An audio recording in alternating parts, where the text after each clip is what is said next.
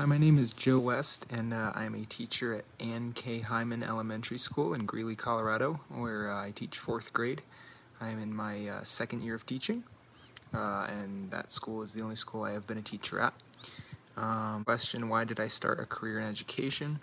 Um, I started a career in education because um, I have a lot of experience working with uh, kids in a variety of different contexts. And when I needed a full time job after college, I thought it would be a natural fit. And uh, from being a paraeducator at a school in Denver, I got lots of recommendations from teachers that I would uh, make a good teacher, so I decided to pursue it. Uh, if I could have any job, what would it be and why? If I had another job, um, I would really like to be a basketball coach. I have coached in the past, and uh, I hope to do so again someday alongside being a teacher. I really enjoy it.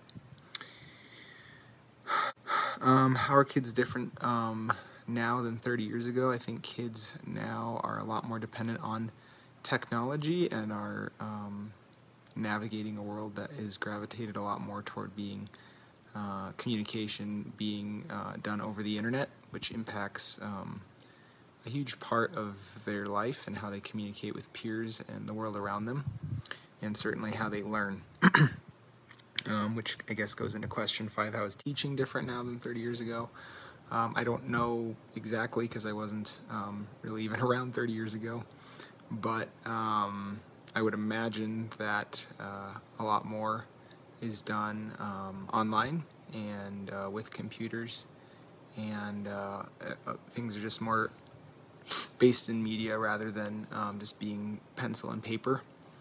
Um, I think that there's been a lot of advancements in as far as pedagogical practices and uh, learning about how the brain works. Um, I think all of these things have affected education.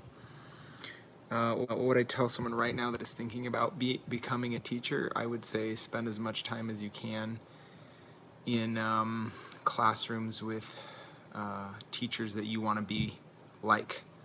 Um, I think that's for me anyway, the best way to learn is by watching someone do something. And I would say just ask a lot of questions and uh, surround yourself with good people who um, will give you good ideas and good feedback.